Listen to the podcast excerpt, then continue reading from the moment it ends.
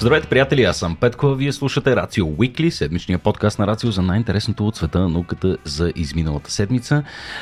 Месецът е януари, нашият месец на Big Data.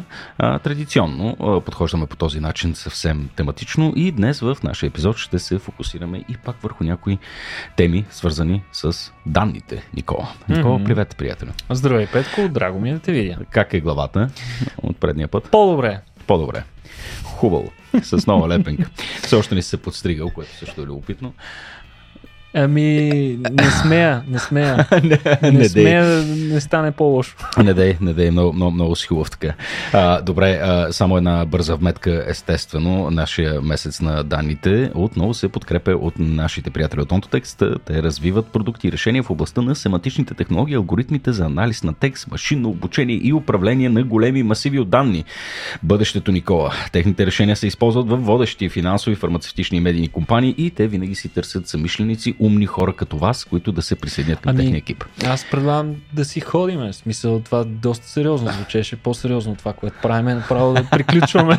Със сигурност се занимават с много, с много интересни и сериозни неща. Аз съм имал привилегията да ходя в техния офис и да поразгледам и да, така, да ми разкажат нещата, mm. с които се занимават. Всичко ми прелита над главата, Никола. Аз не съм достатъчно компетентен и за съжаление ще съм един страничен наблюдател на. Не, в смисъл, не си всичко, достатъчно компетентен, за да се депресираш, като видиш какво правят Дори, дори, дори, дори толкова умен не съм, да, че, че да разбера колко не разбирам всъщност, да. А, така че да, благодарност на текст фантастични хора, които правят фантастични неща тук в България и може да ги правите и вие, ако пожелаете. Линкът mm-hmm. е по-долу в описанието на епизода. Добре, Никола. AI, Никола. Точно така. Втриса ли те леко от тази тема? Ами, почва вече. почва, почва вече да ме втриса, се събуждам потен през нощта. Е, ами, да, Никола, събуждаме се потни през нощта, защото не мога да предвидим и времето. А, с нощи, мисля, че каква беше температурата разлика в рамките на няколко часа? Мисля, че около 20 на градуса се промени, се промени температурата резко. А, от 11 слязахме на минус, на минус 10 за, за, за едно никво време. А, такива скоци са доста доста неприятни е, за човешкото тяло, е, причинят много стрес, е, както индивидуално, така и на колективно ниво. И, Никола, предвиждането на подобни флуктуации е всъщност един много сериозен проблем, който ние трябва да решим колективно като човечество. И Абсолютно. Тук е ролята и на изкуствения интелект, тъй като знаеме, климата е, е може би една от най-сложните системи, които изучаваме, поради изключително, ще да кажа, недетерминистичен, което е точно обратното, то е строго детерминистичен процес, но просто има толкова, толкова, толкова много фактори. А, всички сме чували за ефекта на пеперудата и алабала, нещо, което демонстрира всъщност сложността на, на цялата система и колко е тегаво да я предвидиш а... Абсолютно. Аз ако, ако трябва да съм честен, допреди десетина години имах много сериозен проблем с метеорологията, Петко. Защото знаеш, че аз винаги съм бил много голям защитник и застъпник на всички сфери на науката. Обаче метеорологията ми се плъзгаше така някакси. Мирише е, на псевдо, много е. Ами. Много guesswork. Много... Е, единствената такава призната наука, в която се измерва данни и така. Ама въпреки това ми беше на границата с шаманизма, нали? Е така, като, като гледам прогнозата и виждам едно такова, как беше, корабче в окото на метеоролога, mm-hmm. който ти предсказва, нали? Той винаги се застрахова, така, но генерално го казва, като, като врачка, нали? За да, за да все пак да, винаги да ти каже истината, ти казва нещо доста генерално.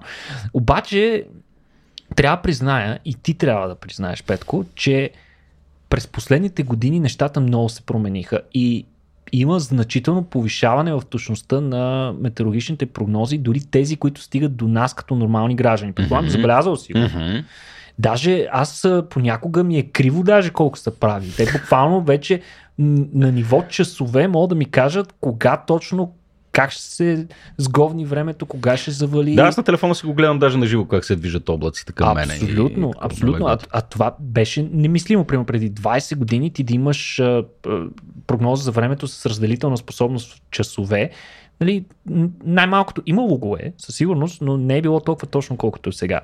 И сега, а, всъщност, прогнозите са много по-критични от това, което си мислим, че ще ни навали, ще ни намокри а, перчема или раницата mm-hmm. с лаптопа. Нали, има доста по-тежки последствия и всъщност а, прогнозите са много критични и за земеделието, а, при провеждането на различни важни събития, а, военни цели, учения, войни и така нататък. Да. Така че логично е в, нали, в авиокосмическия сектор предвиждане на полети, на, на ракети. На... Които скоро ще като автобуси. Смисъл, то, толкова често ще се случва, че е критично важно всъщност, да знаем какво става. Да. И, и, и е много важно тази прогноза да бъде много точна и много надежна и включително доста напред във времето за да могат добре да бъдат планирани тези неща.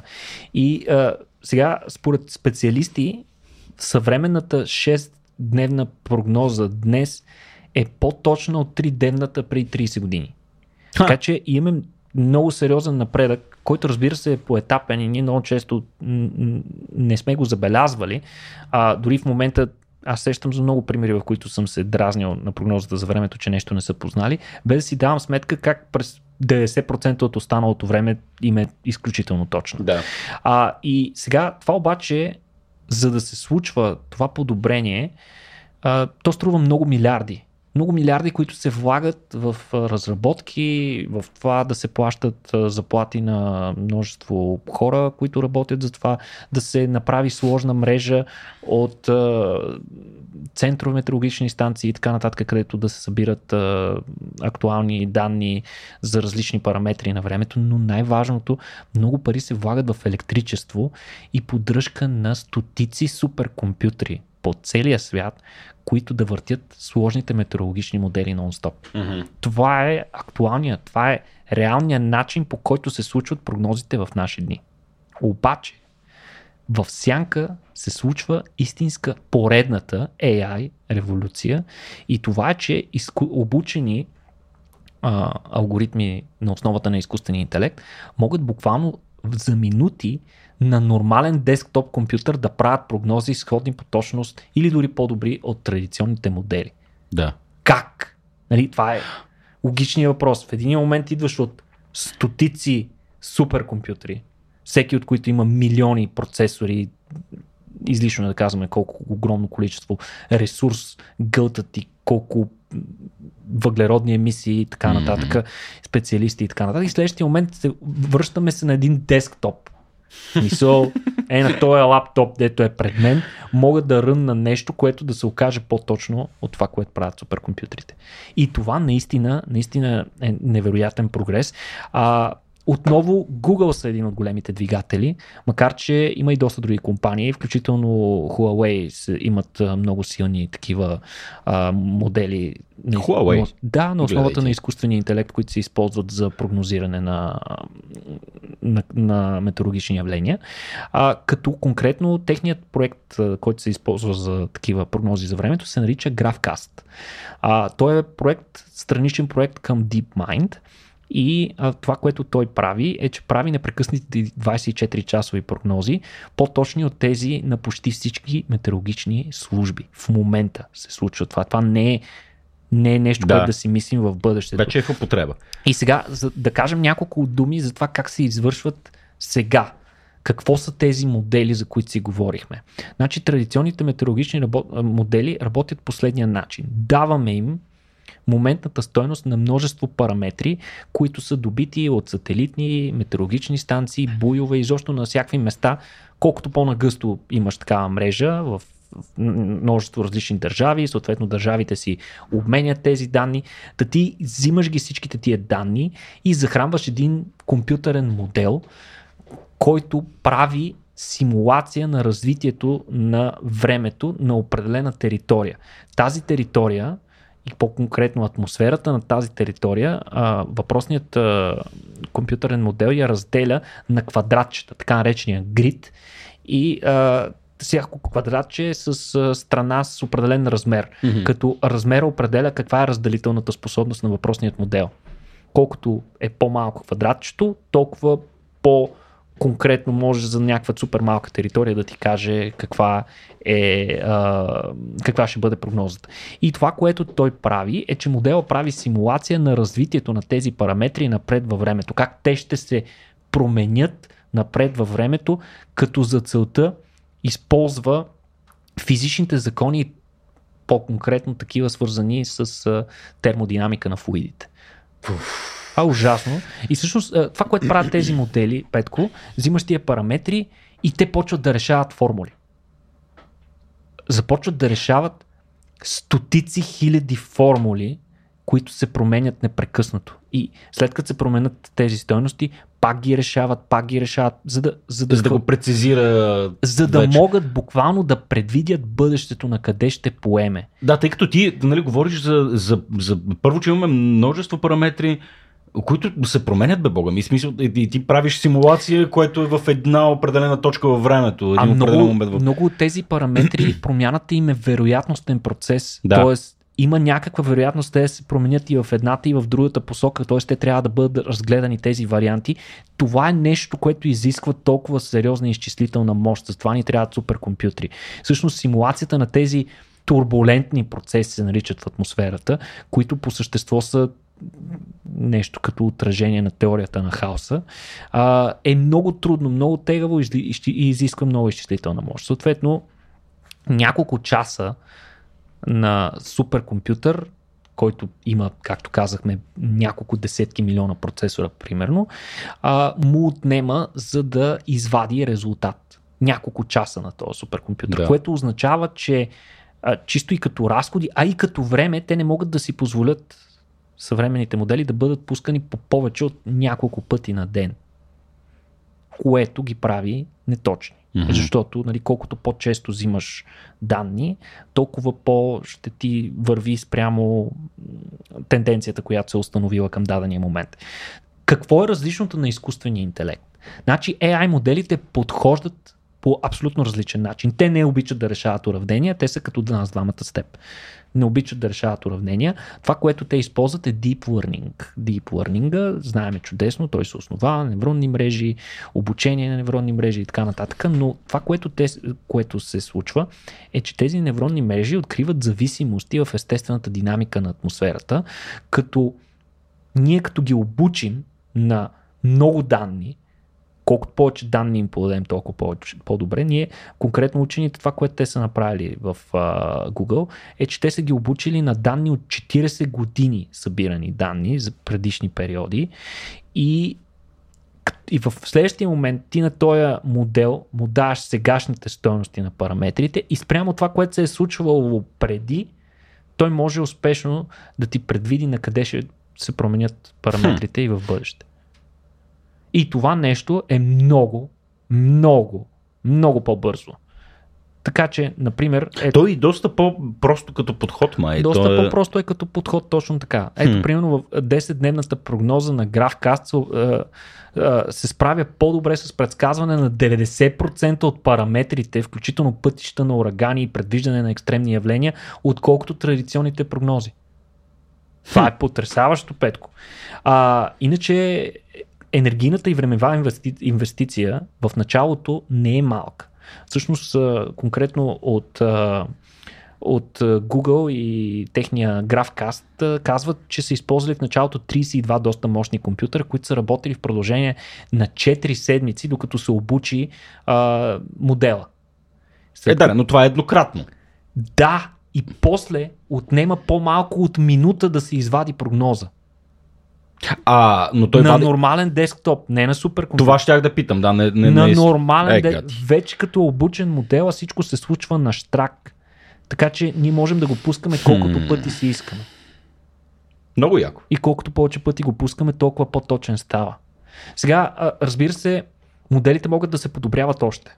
И това ще се случва. И те ще стават все по-точни. Като, например, вместо да им даваме смляните резултати от работата на климатичните модели, тъй като като имаш 40 години данни, тези данни, които имаш до голяма степен са такива смляни данни mm-hmm. от, от климатичните модели. Вместо това ние можем директно в реално време да им наливаме данните от измерванията и измервателните уреди на живо. Това е нещо, което от Google вече правят. Вместо да се извършва предварителна обработка на данните, никаква предварителна обработка. Всичко се налива директно в модела и той си смята. Е, гати.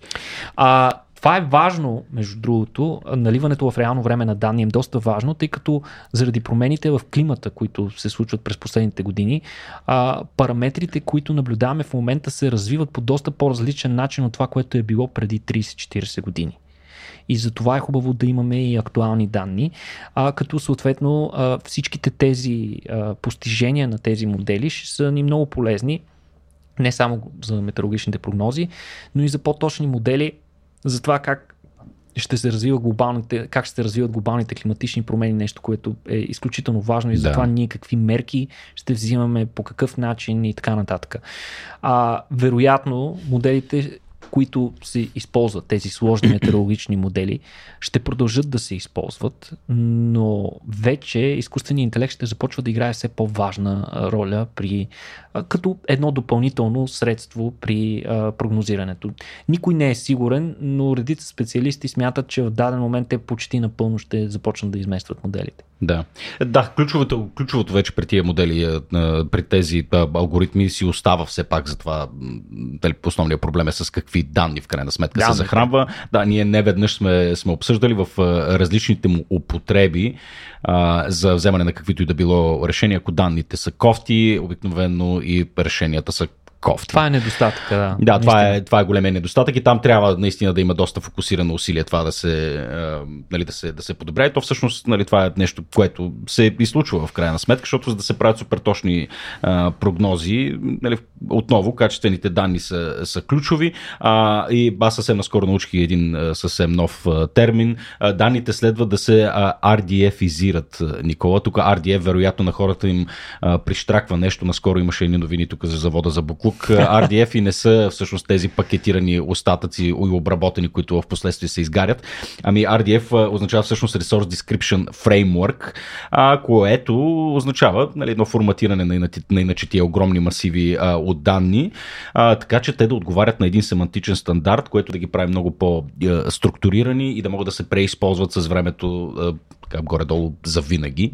А, има компании, които го правят това нещо. Онтотекст, приятели, вижте как го вмъкнах. Е, е, е една такава компания. Отново нещо, което се случва тук и в а, България. Те почистват, обогатяват и привеждат данните в семантичен формат, който им позволява да бъдат използвани а, именно в а, такива брутални и много интересни а, алгоритми, за които говорихме преди малко, които ще ни позволят да правим свръхточни прогнози не само за климата и за всичко останало.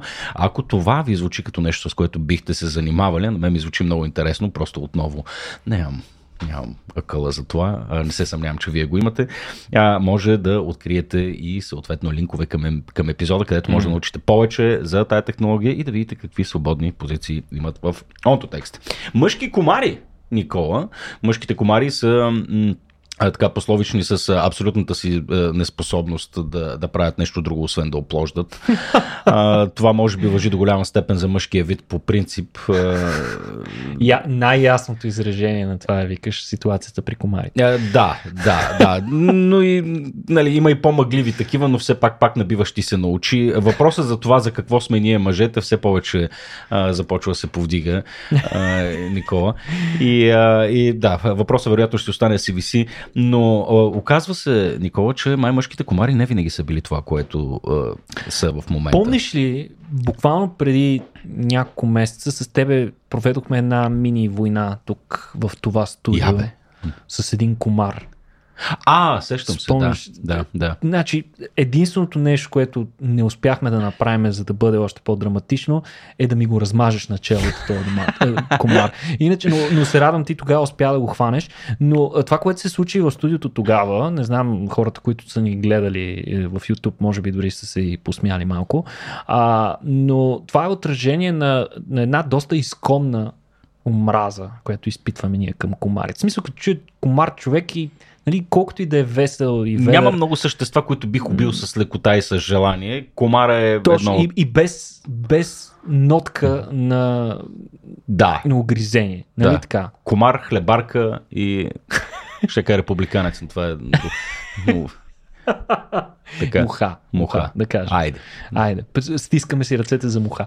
Но а, всъщност, когато казваме, че мразим комарите, много често забравяме факта или една съществена част от хората забравят факта, че казвайки, че мразим комарите, ние мразим комарките, мразим женските комари. Да. Защото това са и комарите, които пият кръв. Само те смучат кръв, тъй като те имат нужда от протеина, който се държа в кръвта ни, за да отглеждат яйцата си.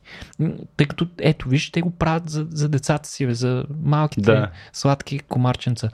А, които са нали, брутални хищници в водата, ако трябва да сме честни, а, нали, ларвата на комара, но оставяме това на страна и оставяме на страна факта, че те използват различни а, видове а, адаптации, за да измучат повече кръв от нас, включително докато смучат кръв а, из, изакват през аналния си отвор само водичка, за да могат да концентрират повече кръвта, да могат да измучат повече, повече кръв и да поемат повече бълтък. Нали, доста са гадни комарките. А, и, и има причина нали, да ги мразим.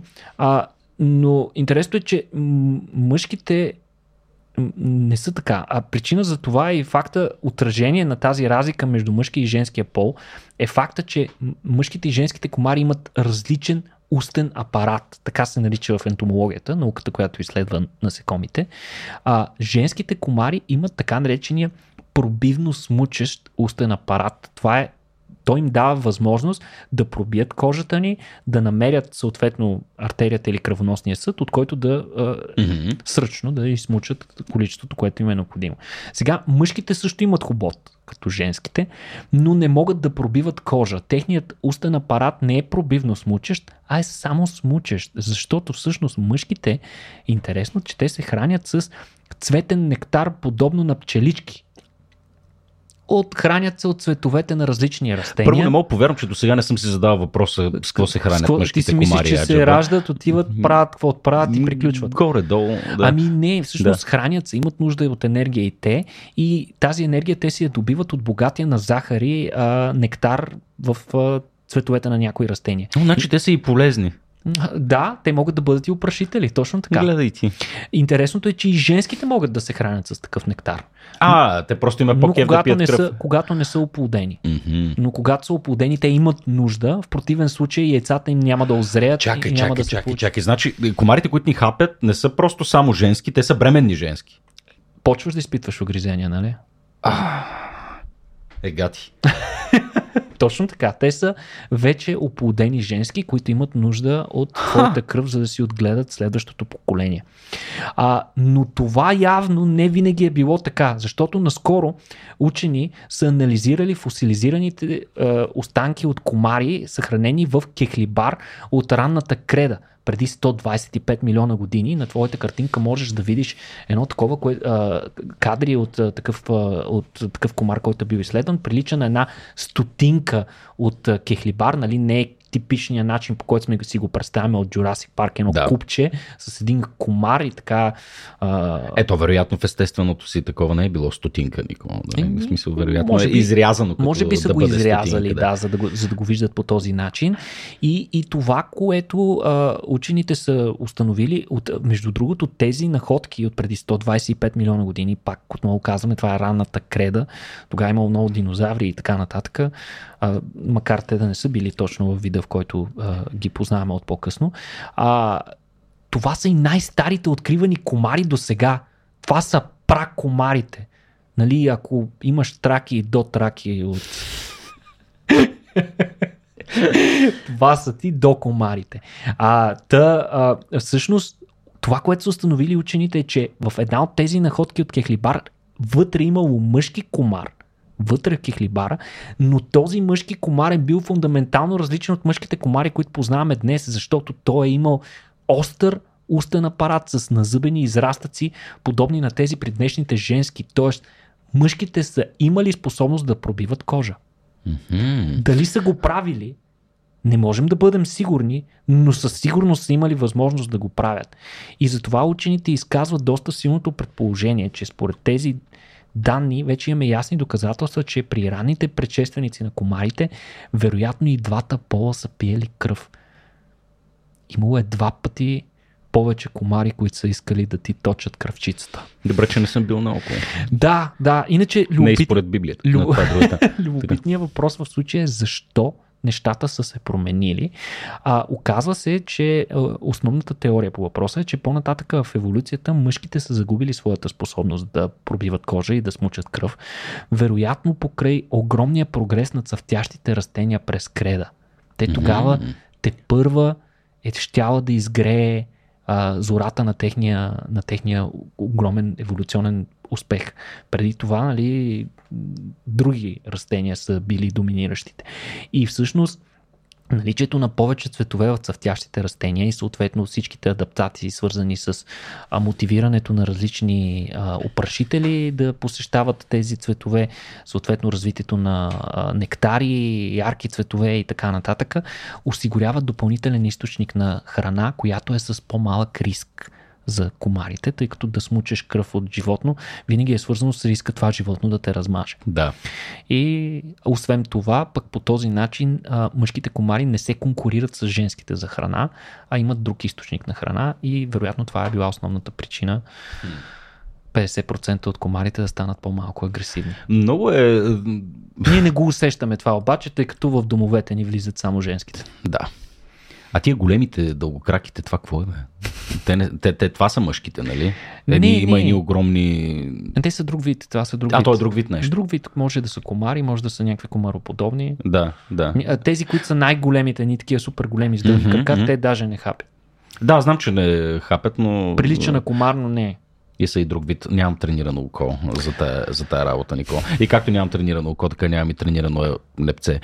Но това е свързано с, с, с, с другата тема за виното. Но а, на мен ми е всеки път леко ме втрещява мисълта, че колко, колко всъщност късно в еволюционната история на живота са, разник, са възникнали цъфтящите цветя. Нали? Идеята, че не е имало цветя, бога ми, да, дори тревата се появяваше сравнително късно. А тревата се появява най-късно. Да, какво беше там? Не, не знам, ти ще кажеш кога, но, но, идеята, че е имало пълзящи, летящи и плуващи създания преди да има трева и цветя, Mm-hmm. мен винаги леко, леко ме... Да, ако видите филм Шокирала. за динозаври, в които те седят и пасат от една ливада с тревица, такава една много готина, Да, Не е- не, не е е вярно. достоверно. не е вярно.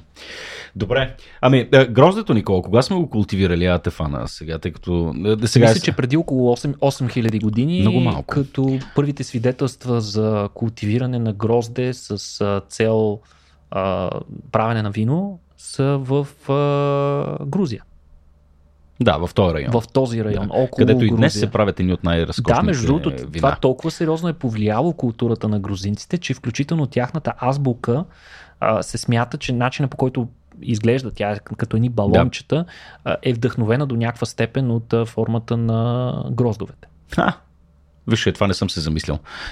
Да, при Това се твърди, нали? съм... Не, не, съм, въртял не съм чак такъв лингвист. Има логика, да. Има известна логика и те се славят, че там между другото са едни от а, най-старите сортове, които буквално могат а, само там да бъдат гледани, там се чувстват най-добре, като ги местят на друго място не се чувстват, т.е. имаш някаква микроклиматична адаптация. Да. А, как се наричаха? Това се опитвам да се сетя точно как... Нещо на, на Реви завършваше. а, не мога да се сетя точно за, за техния винен регион, който аз съм е имал привилегията да посетя. много тъмно, тежко, почти черно да, да. вино е характерно за, за, за тези И сортове. гъстичко. Да, да. Много, много хубаво вино. Да, Грузия е страхотна страна с а, страхотни хора. Аз, а, докато там, понеже съм учил съм една година в, а, в университета в Тбилиси, постоянно виното беше нещо, което съпъстваше ежедневието ми, вино и водка. И, а, Пил ли си вино от рок? Да, разбира се. Аз доколкото знам, там е голяма Да, да, да. Пил съм това. вино от какво ли не в, в, в, в Грузия. А, но тежкото главоболие, което съпътства и до ден днешен всяко мое докосване до червеното вино е безстрахотен бич, тъй като много обичам червено вино, особено с хубаво телешко. Но, уви, уви, това е проблема, Никола. И ние всъщност като малко преди да започнем да записваме подкаста, установихме с известна изненада, че аз всъщност вероятно страдам от, сега няма да го нарека- заболяване, но нещо, което не е всъщност характерно за повечето хора, се случва доволно рядко. Тъкмо за това ще си говорим. И я разкажи. Да, значи на първо време главоболие и алкохол си вървят О, да, ръка нали, като препечена филийка има сълце. Нали? Изпитвам го буквално в момента, заради хубавите ейлове, които изпих вчера. О, о, Да. о. Ох, ох. Вино, да, вината те обзема едва на следващия. Но всъщност при мащабни проучвания, които са направени на десетки, дори стотици хиляди хора, а, такива метаанализи, които са направени, учените установяват, че около 37% от хората на планетата доклад, докладват, че страдат от главоболие след прием на алкохол. Mm-hmm. Никаква изненада няма в това отношение. Това се дължи. Аз съм изненадан, че 37% само е. Поне. Нали, да. За толкова, толкова си признава. Това означава, че почти две трети не ги боли глава след алкохол, което е Или като не пият достатъчно. Сила. Това няма да. как да го установим. Може би. Но това нещо се дължи на факта, че значи, първо алкохола, това, което наричаме алкохол, всъщност а, алкохолите са група химични съединения, които имат хидроксилна група. Те са много разнообразни органични съединения, но това, което ние наричаме алкохол, всъщност е етанол. Това е един конкретен алкохол, защото нали, има и други алкохоли, mm-hmm. някои печално известни, като например метанола, който не е окей okay да го пиеш. А етанола, всъщност, какво се случва, когато попадне в организма ни? Той се подлага на химически трансформации, които са опосредствани от специални ензими, които ние сме развили в организма си. А, те са група от два ензима. Първият такъв ензим се нарича алкохол дехидрогеназа, като неговата роля е да извърши първата стъпка в разграждането на алкохола. Това се случва в черния дроб. Първ, при първата стъпка етанола се трансформира в така нареченият ацеталдехид.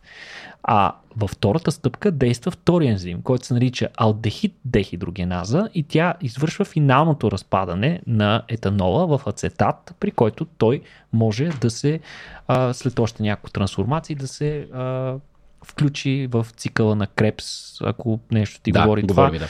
А, но реално в момента, в който получим ацетат, вече това е ясно отражение на факта, че алкохола може да се използва за храна. Mm-hmm. Защото ацетата е съединение, което ние можем да използваме, за да изграждаме органичните си съединения.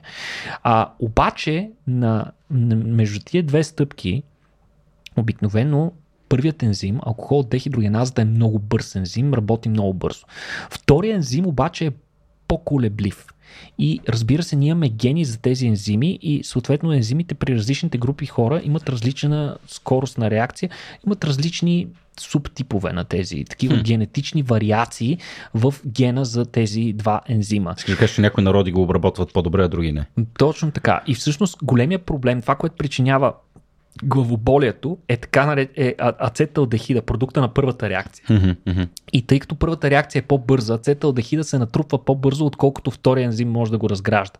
И затова, когато се натрупа достатъчно голямо количество, това, което се случва, че ни боли глава, зачервяват ни се бузите, нарушава ни се координацията, не можем да говорим добре, някой се подува езика и така нататък. Всичко това е отражение на една интоксикация с въпросния ацеталдехид, който действа много токсично на клетките, с които комуникира и особено действа зле и на нервната ни система. Даже в момента съм натромен. Натро... Интоксикиран си. Да. И последствията от тази интоксикация е въпросното главоболе, което виждаш. Нали, много хора твърдат, че е заради дехидратацията. Не, не. Основното, основното част от причина за главоболието е възпаление, възникващо вследствие на увреждания, предизвикани от въпросният ацеталдехид. Това звучи доста по-гадно, отколкото дехидратация. Е, дехидратация, да, наистина. А, Дехи... а що хидратацията Рехидра... помага? Рехидратацията помага, защото помага за да се извърши обмяната на течностите в мозъка mm-hmm. и в нервната ни система, за да може да се премахнат въпросните провъзпалителни медиатори и така нататък. Де, е, е, дехидратацията вследствие на хора също играе роля, но не толкова съществена. Mm-hmm. И сега някои хора имат по, по-слаби форми на въпросния втори ензим алдехид дехидрогеназа, които са още по-бавни от нормалните. Такива, са, а, такива се наблюдават в а, Централна и Юго-Источна Азия, където хората от години се славят, че не поемат много добре алкохол.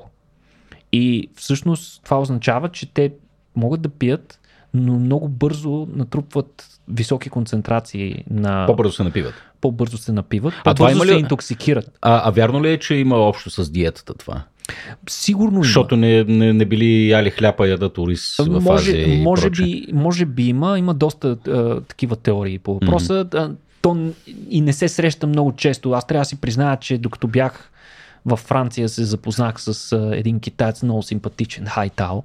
Много беше готин и веднага изпитах научно любопитство да видя какво ще се случи и реших да го напивам. Първо ми излезе много скъпо и второ човека не се напи качествено. Бях много разочарован но ето, че явно Хайтал е бил човек, който е носител вече на по-активни форми mm-hmm. на въпросната дехидрогеназа. Сега, а, връщаме се отново на главоболието. А, учените различават два вида главоболие а, следствие на прием на алкохол. Първото те наричат забавено главоболие, което се появява 5 до 8 часа след прием на алкохол и продължава до 72 часа. Yeah. За щастие, сравнително рядко е толкова дълго. А, като това ни е така печално познатия махмурлук, който се наблюдава при прекаляване с приема на алкохол.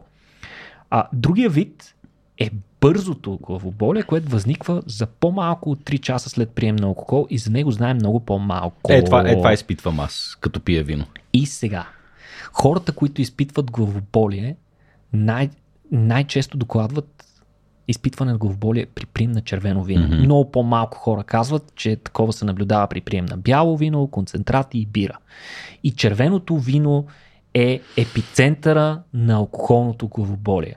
И има множество теории на хора защо се случва това.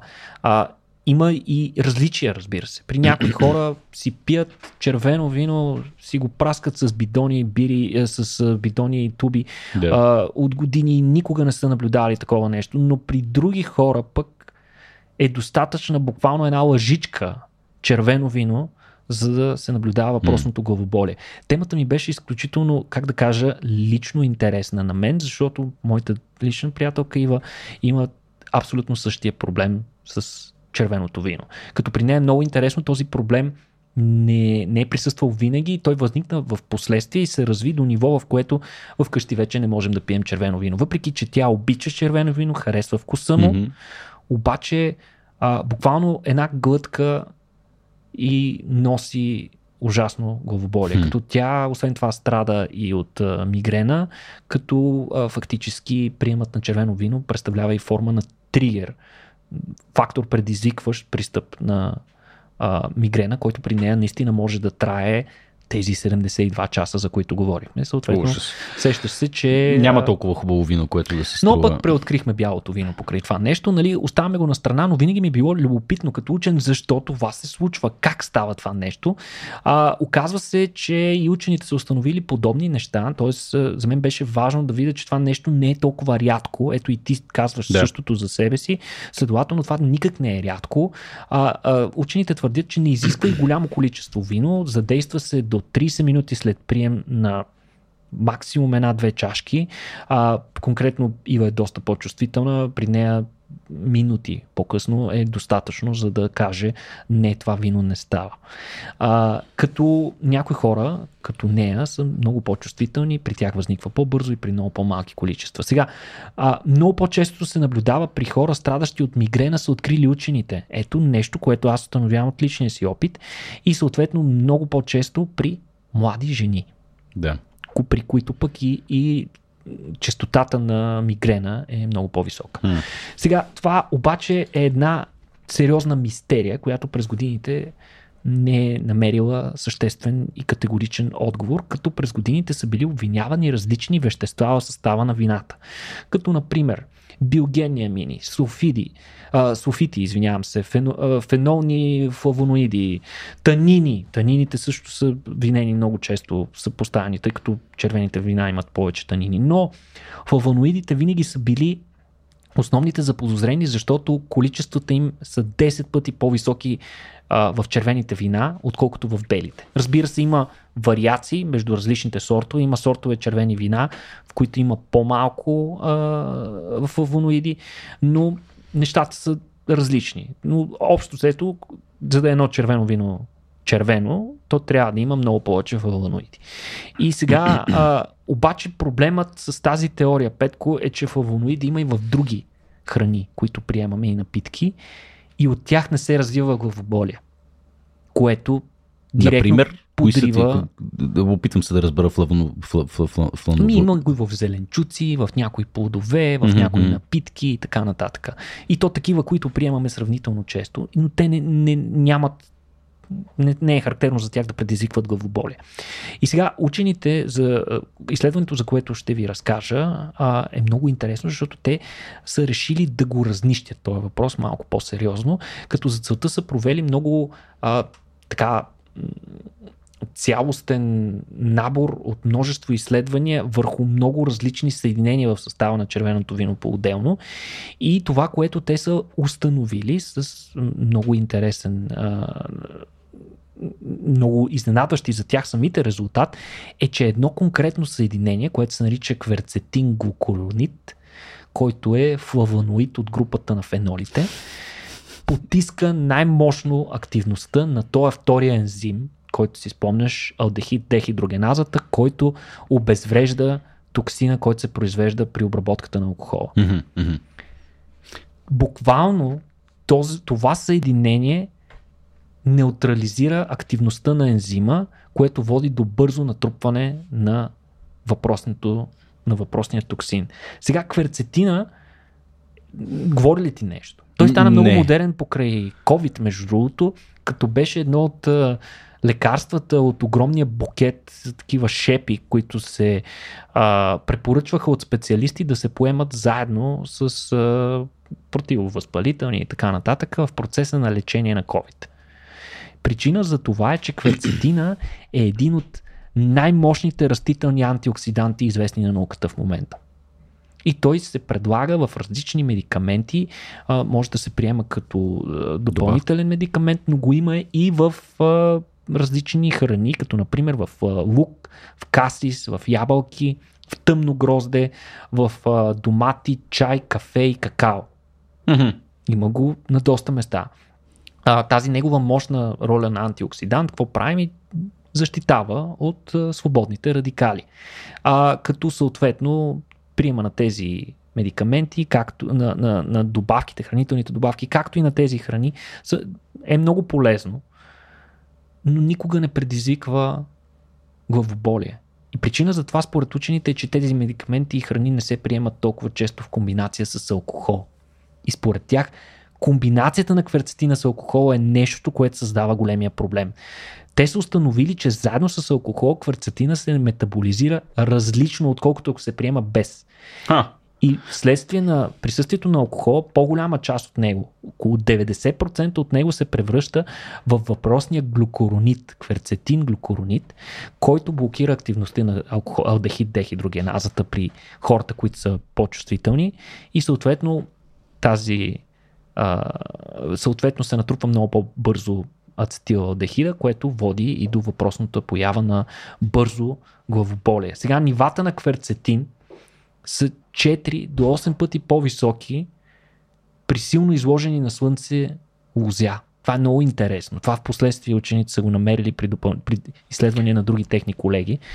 А това защо е според тебе? Нали, в крайна сметка кверцетина си спомняме антиоксидант. Защо го прави растение? То не го прави за да ни помага на нас. Да се защити от нещо. вероятно. Именно. И под въздействие на силното слънце, под радиацията на, на, на слънцето а, а, и ултравиолетовите лъчи се извършват различни увреждания на биомолекули и така нататък и най-вече отделяне на много свободни радикали. И за това ролята му е да ги обезврежда. И при тези лоза, лозя, които са изложени на повече слънце, имаш буквално пъти повече кверцетин. Но повече слънце за лозята, всеки човек, който гледа лозя и някога е гледал или брал, или поне е бил достатъчно внимателен да слуша дядо си, докато му е разказвал, затова з- всички знаят, че означава повече захар в реколтата, която се получи. Колкото е по-слънчева една година и по-суха и топла и така нататък, толкова по-добро е грозето. Толкова повече захарност има в него. Съответно, толкова по-висококачествено е виното. И учените на основата на това изказват интересното предположение, че скъпите висококласни вина много по-често биха предизвикали главоболие спрямо по-бюджетните. Ха! Хм. Всяко нещо има цена. И това е много любопитно. Това може би означава, че на ранните етапи от живота си, когато човек не е можел да си позволи скъпи вина и е пил някакви бокуци, никога не е разбрал, че е толкова чувствителен към червеното вино, защото просто не е имал достатъчно кварцетин. Хм. Впоследствие ставаме малко по-богати, ставаме Мерин Джейс и започваме да си взимаме някакви по-такива сепарави, между другото се казваше да. а, винения сорт от mm-hmm. Грузия. Отиваме и си купуваме сепарави за няколко десетки лева на бутилка и вече изведнъж пиваме и се осъзнаваме, че абе мен толкова глава не ме е боляла от алкохол никога. Кварцетин. Е, гати. А кварцетина, напомняме, хората продължават да го приемат като и, и то абсолютно с основание като хранителна добавка, която е която може би им помага. А необходимо ли е да се взема като хранителна това е съвсем, на Това е съвсем друга тема. Дали е необходимо да приеме допълнително количество антиоксиданти? Или ма... an apple a day keeps the doctor away. Да, да, да, да. Но това, което трябва да кажем обаче е, че тези резултати не разрешават със сигурност дилемата. Мистерията остава, защото, а, защото учените тези тестове, които са ги извършили, са ги извършили с уреди. Никога не са ги изтествали върху хора. Така че Аха. предстоят а, тестове върху хора, като за целта трябва да се наберат и а, необходимото количество хора, които са предразположени към Представям си обявата крегли. С боли ви глава? Нали? Боли ви глава от червено вино? Елате ще ви дадем. Да. За пари. а, та, а, интересно е, а, трябва допълнителни изследвания, за да се потвърди това, но наистина тази теория е най-силната, която съм чел по темата до сега. Много е интересно. А, иначе вината на пазара варират много като концентрация на кверцетин, т.е. ако се докаже, че наистина кварцетин е основната причина. Може би в бъдеще да се въведе регулация, която да налага на производителите на вина да поставят някаква стойност някъде на видимо място на бутилката за нивата на кварцетин вътре. Какъв боли? За да можеш ти сам да си прецениш. И може би едно, след uh, някакви години ние вече ще знаем с кое червено вино можем да пием без хм. тежките последствия от това. Много интересно. Супер интересно беше за мен това и много полезно чакам с нетърпение потвърждението на тези данни в близко бъдеще, за да можем отново червеното вино да се върне на нашата трапеза. А начин за премахване на кварцетина няма, нали? Мисля, като безкофиново кафе да го правиш. Ами не знам, смисъл, mm. може би след време ще има. Ще се, разработи. ще се разработи. Може химически да се премахва от виното, а може би и, представи си, чисто генетично, да можеш да намалиш количеството на кверцетин, който се произвежда в, в, в, в, самия сорт, да направиш нов сорт, ГМО сорт, който да, има по-малко кверцетин. А, не е много сигурно, а и самите учени казват, че вероятно голямо значение има не само сорта грозде, който е използван и това колко го е пекло слънцето, ами и процеса на обработка на гроздето. Вероятно и там има важни фактори, които обославят количествата да. кверцетин, който остава. Много интересно, Никола. Браво. А, добре, Еми, да минем към космос. Аз сега плъзнах а, леко поглед по следващата новина. Видях името Алпер, Алпер, Алпер Джезерав Дж, турски, турски астронавт. А, и съответно, бидейки явно махмурлия, прочетах името Марко Звант, който е от Швеция и от Икея. А, то се оказа Ека. А, изобщо не съм много в час в Никола и така а, имам, имам нужда малко да, да, да, да, да ми поразкажеш малко повече за тази мисия на Аксиом до Международната космическа станция, която е интересна не защото просто е поредната мисия, а, която се, се случва с, с астронавти на борда ми заради експериментите, които ще се провеждат там. Точно така. От една страна, а от друга страна, просто защото ги познаваме и Аксиом са пичове. И това е така, да. Те кога ще ни дадат някой лев за цялата е, тази работа? Не знам. Сега вече Саймън Дженър, като се навърта по-често из България, можем да разберем и повече детайли за това. Да. Иначе, наистина, това е третата частна а, мисия на Аксиом до Международната космическа станция първата изцяло европейска космическа такава частна мисия. А, тя стартира на 18 януари, абсолютно без проблем, на борда на Crew Dragon с ракетата Falcon 9. Четиримата европейски астронавти се добраха без проблем до Международната космическа станция. Командир на мисията е Майкъл Лопес Алегрия, който е доста опитен астронавт, не е случайен човек, нали? не може да се каже, че хората да. там са случайни. А, той е астронавт с три полета на Сувалката и една мисия на Международната космическа станция. По това време той държи рекорда за престой, мисля, че 250 дена или нещо от този сорт. А, беше прекарал в космоса по тази а, мисия. Бивш началник на бизнес девелопмент, преведи го на български, моля те, Петко. Бизнес раз- развитие. Добре, бизнес развитието на компанията Axiom и през 2022 година той командир на първата такава м, част на а, мисия AX1, като а, към него се присъединяват, така че той вече, това му е втори волят такъв, а, към него се присъединяват а, Уолтер или Валтер, по-скоро би трябвало да е Вила Дей, Мгм. един италянец, а, от, мисля, че италианската космическа агенция а, и двама от специалистите, както каза ти, Алпер Джезерав Джезерав Джезерав Дж а, от Турция и Маркос Вант от Швеция, от Европейската космическа агенция. Та, а, те ще проведат серия от различни експерименти, като ще прекарат четир- 14 дни и след което ще се завърнат с същия апарат, с който са дошли обратно на Земята. А, една от мисиите им е ще да изследват нови материали и сплави, като за целта те ще тестват а, специфични сплави, които се наричат средно и високо ентропийни сплави, за които аз за първ път чух. Високоентропийни. Да, точно Бързо така. разпадащи се сплавили. Какво значи това? Ми, нямам представа. Това е в процеса на изработката им нещо свързано. а, Имат много, висока, много по-висока здравина, устойчивост и неподатливост на корозия. Съответно, могат да се използват за космическа инфраструктура или в авиация, автомобилстроене или други високо технологични индустрии, включително и за медицинска апаратура, импланти и така нататък. А, италианците пък а, имат много интересни експерименти. Един от тях е свързан с подобряването на системите и алгоритми за предотвратяване на сблъсъци с обекти в ниска орбита. Те там ще, Space Defense. ще тестват някакви неща. Турците, за които трябва много да се радваме, това е първият турски астронавт в космоса в интерес на истината, а, като... Изпревариха македонския. Изпревариха македонския, да. А, да това... Чакай, това е първият турчин в космоса. Да, Ха, гледай, ми, да им е честито. Евала, машала, ашко съм. Абсолютно, трябва да им се радваме. Ми, Аферим. Най-малкото съседи са, да. Да. да. се викаме комшо, комшо. А, та, турският експеримент е за разработване на система с изкуствен интелект за засичане на над 70 заболявания, забележи от анализ на звука при говорене и кашляне. Е, да, 70 заболявания различни заболявания. на база на това Очевидно- как кашлям. Да, очевидно по-голямата част от тези заболявания ще са такива свързани с а, дихателната система, но има Е, едно, значи. две, три, които са, имат такива проявления и симптоми, които са свързани с начина по това как ти звучиш, дишаш или кашляш. Което е супер, супер интересно. Да. За какво може да се изпълва. Разбира се, нормален човек никога не би го хванал това нещо. Но ето, че изкуственият интелект може да го направи. А, те ще тестват системата в микрогравитация, с като идеята им е тя да бъде сертифицирана и да бъде използвана в последствие за дистанционен мониторинг на жизнените показатели на астронавтите, включително и на дълготрайни мисии. Бе, Хайде, па искам го в смартвотч. Това...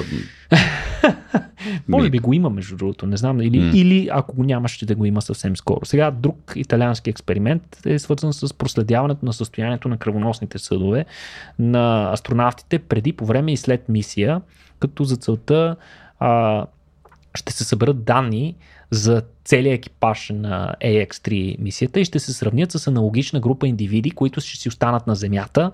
Те са на същата възраст, същото, същото телосложение и така нататък. И след това ще се сравнят, като съответно ще разберем, надяваме се да разберем по-добре как реагира сърдечно-съдовата ни система на микрогравитация и съответно ние да можем да предотвратим негативните ефекти от това. В интерес на истината, съдовата ни система реагира много по-остро в началото на престоя, в първите седмици на един на космическия престой, в който а, астронавтите, когато отидат и особено тези, които отиват за пръв път, обикновено лицата им се подуват и изглеждат едни такива малко по-надути Хм. особени, а, което в интерес на истината опитните астронавти при тях се среща много по-рядко и много по-бързо им минава, което Адаптиране означава, че има някаква форма на адаптация. Сега, а, Е- Европейската космическа агенция а, ще проведе серия от експерименти за изследване на промените в костната плътност, следите от различни газове а, на борда на станцията, на които са изложени астронавтите по време на мисия. Всичко, изобщо огромна част от тези експерименти, които ще проведат а, под а, егидата на тази част на мисия, са свързани с здравето и живота на астронавтите и различни медицински експерименти. Да, то ми звучи като един пайплайн от експерименти, които са необходими, mm-hmm. за да можем ние лека по лека наистина почнем да живеем в този космос малко по-дълго и, по, и, по, и по-добре. Абсолютно. А, да. Пак италианците пък ще, ще- наблюдават по какъв начин се нагъва а, амилоид бета протеина, дали образува същите плакообразни отлагания, които се наблюдават при невродегенеративни заболявания, най-известното сред които е Алцхаймер. А, и по този начин ще се опитат да отговорят на въпроса дали в микрогравитация а, и самата микрогравитация дали влияе на нагъването на протеини дали води до натрупването на погрешни агрегати, които могат да, са, да имат негативен ефект, като пращаме, почнем да, да, да изпращаме повече хора. А, а, има експерименти с стволови клетки, друг проект свързан с мозъчни органоиди и така нататък. Когато чувате този епизод в интерес на истината, половината от престой им вече ще е приключил и ще предстои съвсем скоро тяхното връщане на Земята. А, надяваме се резултатите да бъдат а, истински интересни и любопитни М. за бъдещи употреби и най-вече, както каза ти, да можем да се научим аджба повече хора да живеят там, а Да. не само най-добрите от най-добрите в физиологично отношение. Чувал съм, че при подбора на астронавти най-голямото сито е на медицинско ниво и те могат да те отрежат за някакви минимални неща. Например, За нищо. За нищо. Чупил си китка. То, то е нищо тук, но е Чупил много си китка нещо като там. малък. Да, и си край. Има други, дет не са си чупили. Ужас. Добре, Никола, с коя новина искаш да завършим, приятел? Има серия интересни неща, които за съжаление не можем да покрием Е, не, в да, момента. дай кажем няколко думи за нещо, което пропуснахме в миналия епизод Я. и това е вторият лунен апарат, който опита кацане А, да. Това на къде е, бе? повърхност. Това е апаратът на японската космическа агенция JAXA. Японската мисия се нарича SLIM. Тя беше изстреляна на 6 септември 2023 година и всъщност успя да се приземи успешно на 19 януари а, тази година, превръщайки Япония в петата държава с успешно меко кацане на лунната Йей! повърхност. А, имаше живо предаване на нещото, на което и аз го гледах. Живото предаване не беше за нормални живи хора. Беше потрясаваща скука ли, Никола? Ами, за съжаление не беше толкова вълнуващо, колкото сме свикнали да виждаме да са предаванията на, на НАСА и на Европейската космическа агенция. Беше много по-инженерно. Мгм. За сметка на това хората с инженерни познания се побъркаха от кеф на това предаване. Най-накрая защото- нещо и за тях. нали? защото това предаване е, даде възможност на тях да виждат в реално време истинските показания за телеметрията на апарата. Уу.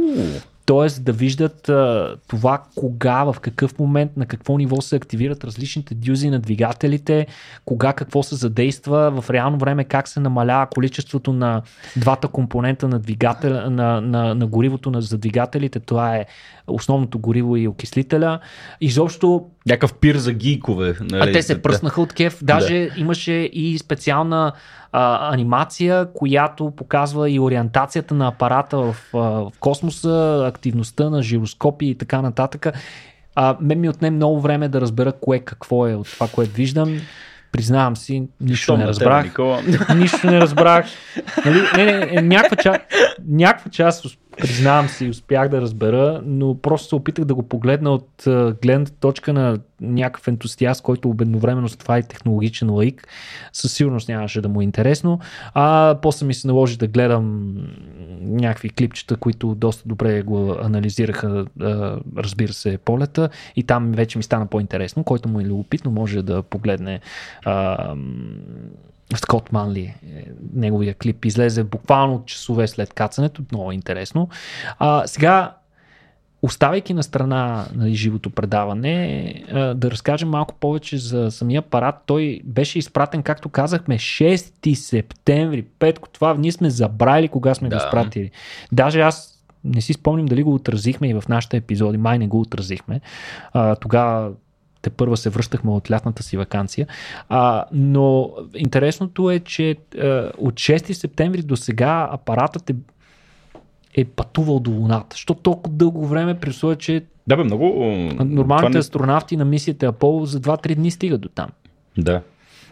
Ами причина за това е, че японците са използвали много по-особена, много по-различна орбита, така наречената дълга орбита, която предвижда много по-дълго пътуване, което обаче спестява много гориво маса и прави апарата много по-ефтин. Mm-hmm.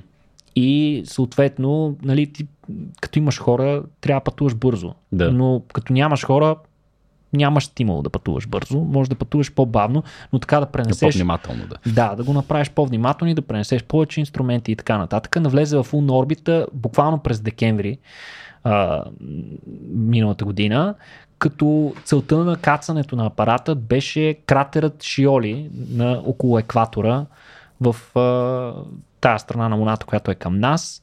Доколкото знам, а, иначе мисията често бива наричана от а, експерти и ентусиасти лунен снайпер или снайперист, не знам точно как трябва да се преведе, лунар снайпер, като идеята, защо, откъде идва, откъде идва това име, ами идеята е, че мисията трябваше да кацне автономно на повърхността на Луната, както и повечето апарати на Луната. Въпреки, че Луната е близо и закъснението на сигнала е буквално няколко секунди, 8 секунди, ако не се лъжа, да.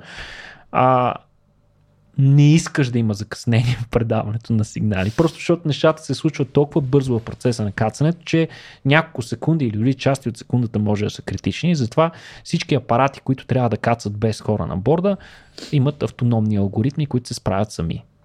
Такъв е и японски апарат. По-интересното при него е, че той трябва да, трябваше да приземи апарата в зона на Луната, на лунната повърхност с радиус около 100 метра което е много малко. Mm. Обикновено зоните са с размер на десетки, стотици квадратни километри, които предварително се зареждат като карта на апарата yeah. и така нататък. И така нататък. А, да, японският апарат с оглед на това тества нова система, която дава възможност за много по-прецизно насочване и кацане не там, където може, а там, където искаме. Ясно. Което е нещо ново, да. Което е нещо ново. Апаратът струва само 120 милиона, тежи 200 кг без гориво и 700 кг с горивото, което трябваше да се използва за кацането. Бе, не е това. А, и успя да кацне. Това е най-интересното. Апаратът успя малко как се казва на български, ми нямаше такава, такъв съспенс към края на кацането. Японците казаха да, кацна апаратът вече е на лунната повърхност. Нали, в същия момент можем да го сравним това с огромната печал на японските инженери на Хакуто Р, които изживяха истински кошмар миналата година, да, когато техният апарат се разби. А, тук а, самураите не демонстрираха някаква съществена радост от успеха си, се едно, нали? ние сме го пратили много ясно, че ще. А, но това е огромно постижение за Япония, но а, в последствие, буквално часове след това се оказа, че има проблем отново има проблем, тъй като начина по който апаратът трябваше да кацне, предвиждаше няколко неща в процеса на кацане. Първо, малко преди да кацне, апаратът трябваше да се рее на, на, на няколко метри, няколко десетки метра над повърхността и да изстреля а, няколко ровъра, mm-hmm. апарата, които да се предвиждат по, по лунната повърхност. Два такива ровъра има на борда на, на мисията Slim. А, интересното е, че са много нестандартни роварите. Единият се движи с подскачане и много прилича на скакалец, Петко. Значи прави и, и, и стрелва се подобно на скакалец и по този начин това е идеята да се придвижва на повърхността. Много хитро. А другия пък апарат има още по-различна система на предвижване. Той прилича на топка за тенис на корт mm-hmm. същите размери. Двата са много малки, мини ровъри си представи. А, втория прилича на топка и като падне вече на а, лунната повърхност, а, той се а, отваря и двете половини служат за колела, с, които може да се предвижва по повърхността, като целият дизайн е вдъхновен от дизайна на различни играчки и дори е продукт на компания за производство на играчки, на детски играчки. А, да, ето тук можеш да го видиш, по, точно е такава една сфера, която се отваря и от, и от двете страни започва да се движи и по този начин контактува с терена. Това нещо той свърля роверите преди да е кацнал апарата, защото няма на борда предвидена рампа, по която те да се спуснат, още повече те нямат да. класическите колела. И след това, увисвайки на 3 метра от повърхността, апарата трябваше да изключи двигателите си, единият от двигателите да, да въведе финална ротация, така че той да се завърти и просто да падне плавно на повърхността. Обаче нещо не се е случило като хората. Дали а, някой от двигателите не е заработил правилно, дали инструмента се е облизал повърхността преди да е трябвало, закачил се, така да се mm-hmm. каже. Не е много ясно, но апаратът е паднал на криво. Следствие на това падане на криво, а, соларните му панели не сочат по правилен начин към Слънцето и той не може да зарежда батерията си. Oh. Нещо, което е доста сериозен проблем, печално познат no. от серия други мисии и следователно те имат доста лимитирано време, в което да използват апарата и всички инструменти, които имат както на борда на него, така и на борда на а, мини роварите, които предават информация през много жалко. А не е много сигурно дали това е финалът на мисията. По принцип целта на мисията беше тя да поработи един лунен ден, т.е. 14 земни дни. А за това време а, Слънцето се измества по повърхността на, на по лунната повърхност и е възможно, ако не се е приземил директно върху соларните си панели, то т.е. те да са отдолу, ако те просто са леко накриво, в даден момент Слънцето все пак да ги огрее и да възроди отново а, Чакаме да видим. Добива на енергия и да заради малко батериите, да му даде няколко дена възможност да събере научни данни. Чакаме да видим какво ще се случи през следните дни. Надяваме се а, този японски успех да си остане наистина успеха, не да е пирова победа. Да. А, много ги обичам тия японци. Странна работа. Ами, добре. Ами, чудесно. Много ти благодаря, Никола, за още един наистина интересен епизод. Приятели, ако искате да подкрепите Никола и този подкаст по принципа и всичко, което ние правим тук в Рацио. Сайтът е patreon.com наклона черта RACIO.BG или на RACIO.BG наклона черта support. Може да си купите тениска, книжка или каквото друго така ви е приятно. Може да ни подкрепите и просто като лайкнете този епизод, споделите го или говорите за нас активно сред вашите приятели, роднини и всички останали. А, това беше майче всичко от нас за тази вечер за, за, за, за този запис и се надявам да се видим и следващия път. Чао! До скоро!